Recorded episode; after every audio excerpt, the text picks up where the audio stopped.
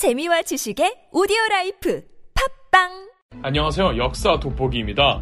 전근대 왕정 사회에서는 가장 지체 높은 혈족은 왕족일 텐데 왕족도 사실 무슨 왕족이냐에 따라 다릅니다. 국왕이 몇 번째 자식이냐도 중요하고 어머니의 출신도 중요하고 왕족의 삶을 결정짓는 변수는 참 다양하답니다. 유교 사회인 조선에서는 특히 더 왕족의 삶이 특수했는데 오늘은 조선시대의 왕자와 공주들의 삶은 어땠는지 살펴보겠습니다.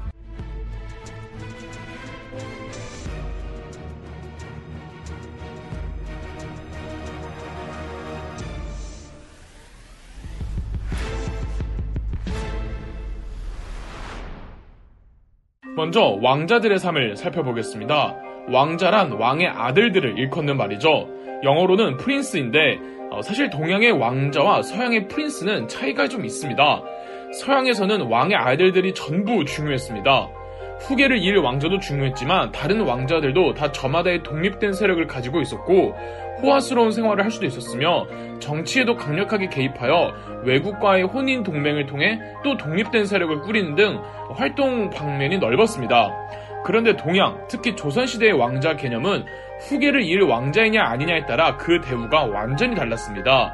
조선시대 당시 왕자는 한자 뜻대로 왕의 아들이란 사전적 의미로만 썼지 서양처럼 어떤 신분을 지칭하는 용어가 아닐 뿐더러 왕자라는 단어를 그렇게 자주 쓰지도 않았습니다. 조선시대의 왕자들은 어, 후계를 이을 아들이냐 그리고 어머니가 왕비냐 후궁이냐에 따라 부르던 호칭이 달랐습니다. 우선 왕의 후계를 이을 아들을 세자라고 부르죠. 세자는 보통 맏아들에게 정통성이 주어집니다. 아닌 경우도 많았지만요. 세자 책봉 여부는 100% 임금의 재량입니다.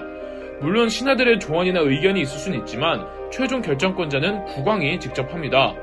세자가 책봉되기 전에 맏아들을 원자라고 합니다. 그래서 사극을 보시면 원자마마라고 부르는 걸 종종 보실 수 있는데 왕비나 후궁이 갓 출산한 아들이라든지 아직 세자 책봉을 받지 않은 어린 아이를 보고 원자마마라고 하죠. 이 원자가 국왕의 엄명하에 세자 책봉이 되면 세자 저하가 됩니다. 참고로 국왕을 부를 때는 전하라고 하죠. 전하란 전각전에 아래 하자를 써서 나는 당신이 거주하고 있는 전각보다 아래에 있는 사람이라는 뜻입니다. 어, 궁궐을 가보시면은 왜 국왕의 잠을 자던지 아니면 정사를 돌보던 곳이었던지 개인 사무실이 전부 계단 위에 올라가 있잖아요.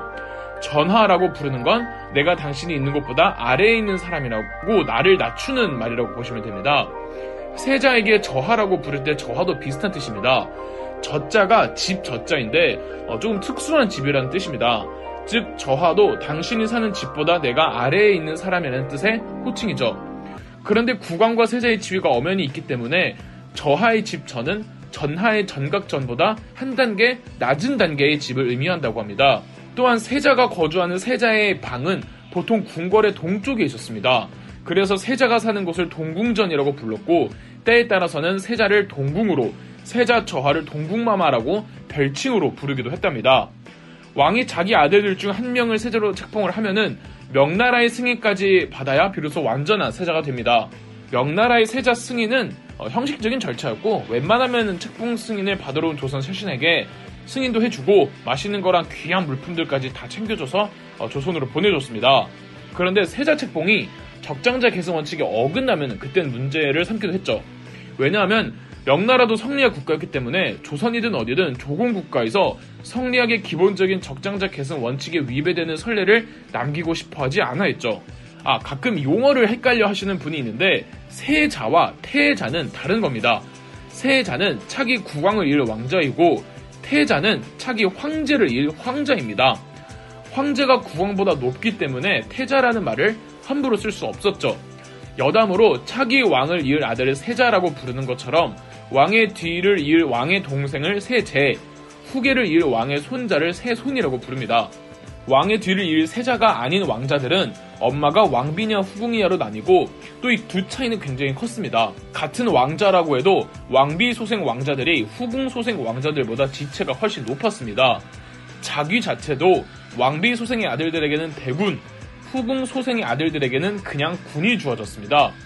예컨대 세종대왕이 세자 책봉되기 전에는 충녕대군이었고 세조는 왕위를 빼앗기 전에는 수양대군이었고 성종도 자기 삼촌이 급사하기 전에는 잘산대군이었고 중종도 중종 반정 전에는 진성대군이었으며 명정도 경원대군이었고 효종도 형이 잘못되어 세자로 교체되기 전에는 복림대군이었죠. 왕이 되진 못했지만 광해군에게 희생당한 광해군의 동생도 엄마가 정통 왕비였던지라 영창대군이라고 불렀고요. 후궁 출신 아들들은 그냥 군이라고 부른다고 했죠. 이 왕자들은 왕족이긴 하지만 정통 왕족 취급을 받지 못했습니다. 그나마 자기 아빠가 현 국왕이면 모를까 왕이 바뀌고 시대가 바뀌면은 후궁 출신의 왕자들은 모양만 전주 이씨였을 뿐이었죠. 후궁 소생의 아들들은 왕위를 이을 수가 없거든요. 그런데 특수한 경우 왕비 소생의 아들이 없으면 어떻게든 후계를 이어야 하기 때문에 어쩔 수 없이 후궁의 아들들이 세자가 되거나 왕이 되는 경우가 있습니다. 선조 하성군이었고 광해군도 후궁 소생, 인조 능양군이었고 영조 연인군, 고종의 아빠도 고종이 왕이 되기 전에는 그냥 흥선군이었고요. 엄마가 후궁 출신인 왕들은 전부 출생 콤플렉스가 있어서 하나같이 성격들 다 괴팍해요. 자 여기서 문제 왕자들은 궁궐에서 살았을까요? 이게 또 서양의 프린스와의 차이점입니다. 명나라와 조선에서는 오로지 세자로 책봉된 왕자만 궁궐에서 살 수 있었고 나머지는 전부 밖에 나가 살아야 합니다. 그게 대군이든 그냥 군이든 상관없이 말이에요. 또한 조선시대에는 세자를 제외한 모든 왕자들은 정치 개입이 금지되어 있어서 관직을 받을 수도 없었습니다. 그러니까 조선시대에서는 세자가 아니면 그냥 다 똑같은 거예요. 어, 나중에 고종이 황제를 선언하지 않습니까? 황제가 국왕보다 높기 때문에 전체적인 왕족, 아니 황족의 용어들도 조금 바뀝니다. 세자는 황태자가 되었고 종래에는 대군 혹은 그냥 군이라고 부르던 후계를 잊지 못하는 쩌리 왕자들에게는 황제가 국왕의 자기를 주기도 한답니다. 그래서 고종 황제가 자기 아들들한테 국왕의 자기를 하사합니다. 영친왕, 의친왕이 이렇게 탄생했던 거죠.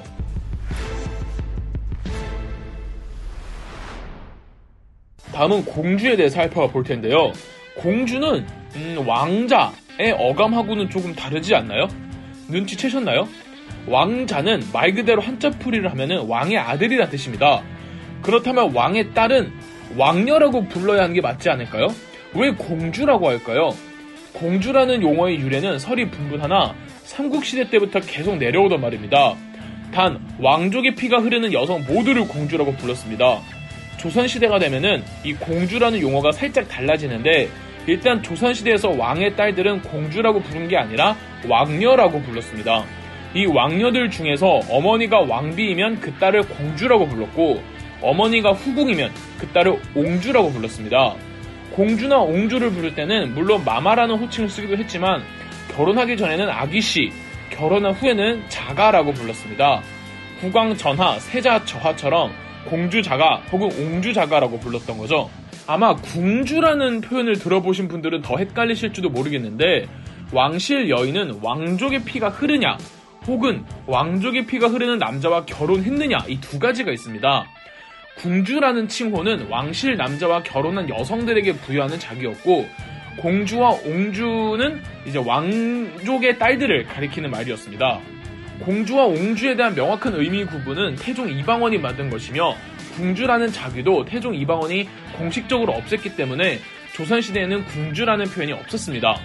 공주나 옹주나 다른 왕자들에 비해 유명한 사람이 별로 없죠. 남성 중심적인 유교 가치관에서 여성은 정치 활동에 개입할 수가 없었습니다. 한다면 왕의 엄마나 할머니 정도. 그래서 공주나 옹주들도 결혼을 하면은 어, 가정 생활을 했기 때문에 특기할 만한 점이 없습니다. 단 비극적인 생애를 산 사람들이 특이한 이력 때문에 다소 좀 알려져 있죠. 일단 단종의 친누나 경혜공주. 경혜공주와 단종의 친모는 어, 단종을 낳으면서 곧바로 세상을 떴기 때문에 단종 입장에서는 의지할 피부치가 누나밖에 없었습니다. 그래서 단종은 과장 조금 보태서 이 궁궐보다 누나 경혜공주의 집을 더 많이 찾아갔대요. 삼촌 수양대군이 김종서를 살해할 때도 단종은 궁궐이 아니라 누나네 집에 있었습니다. 그리고 몇 년 후 동생 단종은 강원도 유월로 유배를 갔다가 스스로 목숨을 끊었고 남편도 단종을 옹호하는 발언을 하다가 능지처 참장합니다. 이 경혜공주에겐 아들 하나 딸 하나가 있었는데 폐위된 왕의 누나이고 역적의 남편으로서 아이들 키우기가 쉽지 않았는데 이때 마침 경혜공주를 동정한 세조의 부인이 경혜공주 아이들을 궁궐에서 키우겠다고 제안을 했고 경혜공주는 아이들을 궁궐에 맡기고 본인은 비구니가 됩니다. 또 정명공주라고 또 유명한 공주가 있습니다. 14대 왕 선조의 딸인데 임진왜란 후 선조는 세장가를 듭니다. 새로운 왕비가 된 10대 인목 왕후는 아이를 낳는데 다들 이 아이가 영창대군이고 영창대군이 태어나면서 이 광해군의 세자 자리가 애매해졌다고 하시죠. 맞는 말이지만 인목 왕후는 영창대군을 낳기 전에 영창대군의 누나를 먼저 낳습니다. 바로 정명공주인데 인목 왕후의 아빠는 어, 딸이라 실망했다지만 선조 본인은 딸이어도 정명공주를 엄청나게 예뻐한 딸 바보였습니다. 그러나 광해군이 제위에 올라 영창대군이 죽으면서 정명공주는 어머니 인목대비와 함께 불운한 삶을 살아야 했고 인목대비가 지금의 덕수궁에 유폐될 때 같이 유폐됩니다.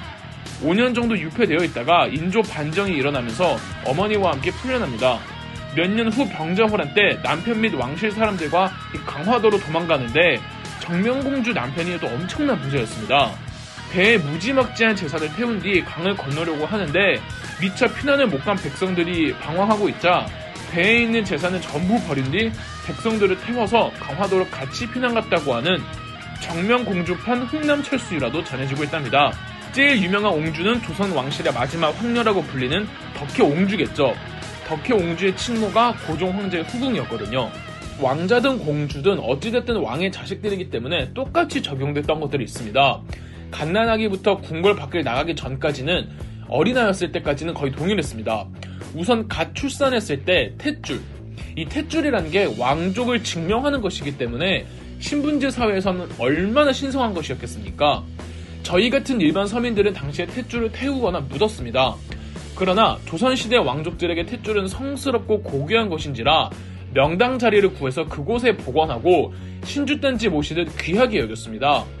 왕비나 후궁이나 출산이 임박하면 궁중에 태실 도감을 설치합니다. 태실 도감은 태실을 보관할 명당을 전국에서 물색하는 곳이었고 찾기 전까지는 태실을 임시로 보관하는 곳이었습니다. 이건 왕이 된 왕자들뿐 아니라 다른 왕자들과 공주들 전부 다 그렇게 했습니다. 지금 경북 성주군에 가시면 세종대왕 탯줄을 보관하고 있는 태실을 볼 수 있어요. 그리고 태실이 위치하고 있는 고을의 지위가 격상되기도 했고요. 이렇게 태어난 왕자나 공주가 아직 아기일 때는 왕비나 후궁이 키우지 않고 보모상궁이라고 해서 전담 유모가 붙습니다. 세자가 될 아이에게는 보모상궁이 두 명이 붙고 다른 왕자와 공주들에게는 한 명씩 붙죠. 양육뿐 아니라 모유수유까지도 왕비가 아닌 보모상궁이 담당했습니다. 보통 보모상궁은 천민 출신들이 많았어요. 그런데 이 보모상궁이 키운 아이가 나중에 왕이 된다고 생각해보세요. 그 순간 보모상궁은 봉보 부인이라는 자귀를 얻게 되며 품계가 무려 총 1품이었습니다. 단종의 봉보 부인이 나중에 수양대군 세조에게 해코지를 당하기도 했고 어머니 없이 외롭게 자란 연산군은 유독 자신의 봉보 부인에게 의지하는 경향이 컸다고 합니다. 또한 해방 후 덕혜 옹주가 일본에서 37년 만에 겨우 한국으로 돌아왔을 때 덕혜옹주의 유모가 김포국제공항에 마중 나가 있다가 덕혜옹주를 보고는 하염없이 통곡하기도 했답니다. 이런 거를 보면은 왕실 사람이라고 해서 다 행복하고 호화스럽게 사는 것만은 아닌 것 같습니다. 오히려 왕족이기에 비극적으로 살았던 왕자들과 공주들이 있었네요. 그럼 역사 돋보기였습니다. 영상 재미있으셨다면 구독과 좋아요, 알림 설정까지 해주시면 감사드리겠습니다.